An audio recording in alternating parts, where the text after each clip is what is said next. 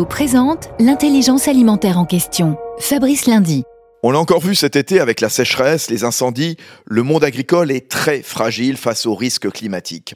Antoine Poupard, vous êtes le président fondateur d'ATK, la néo-assurance des filières agricoles incubée au sein de InVivo, et vous venez de lever presque 5 millions d'euros près notamment de Bioline by InVivo.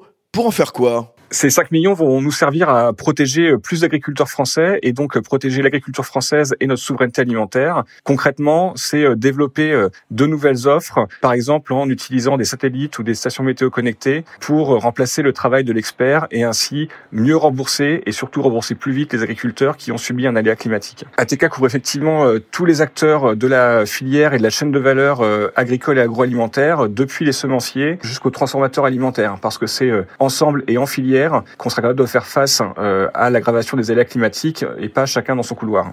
Merci Antoine Poupard.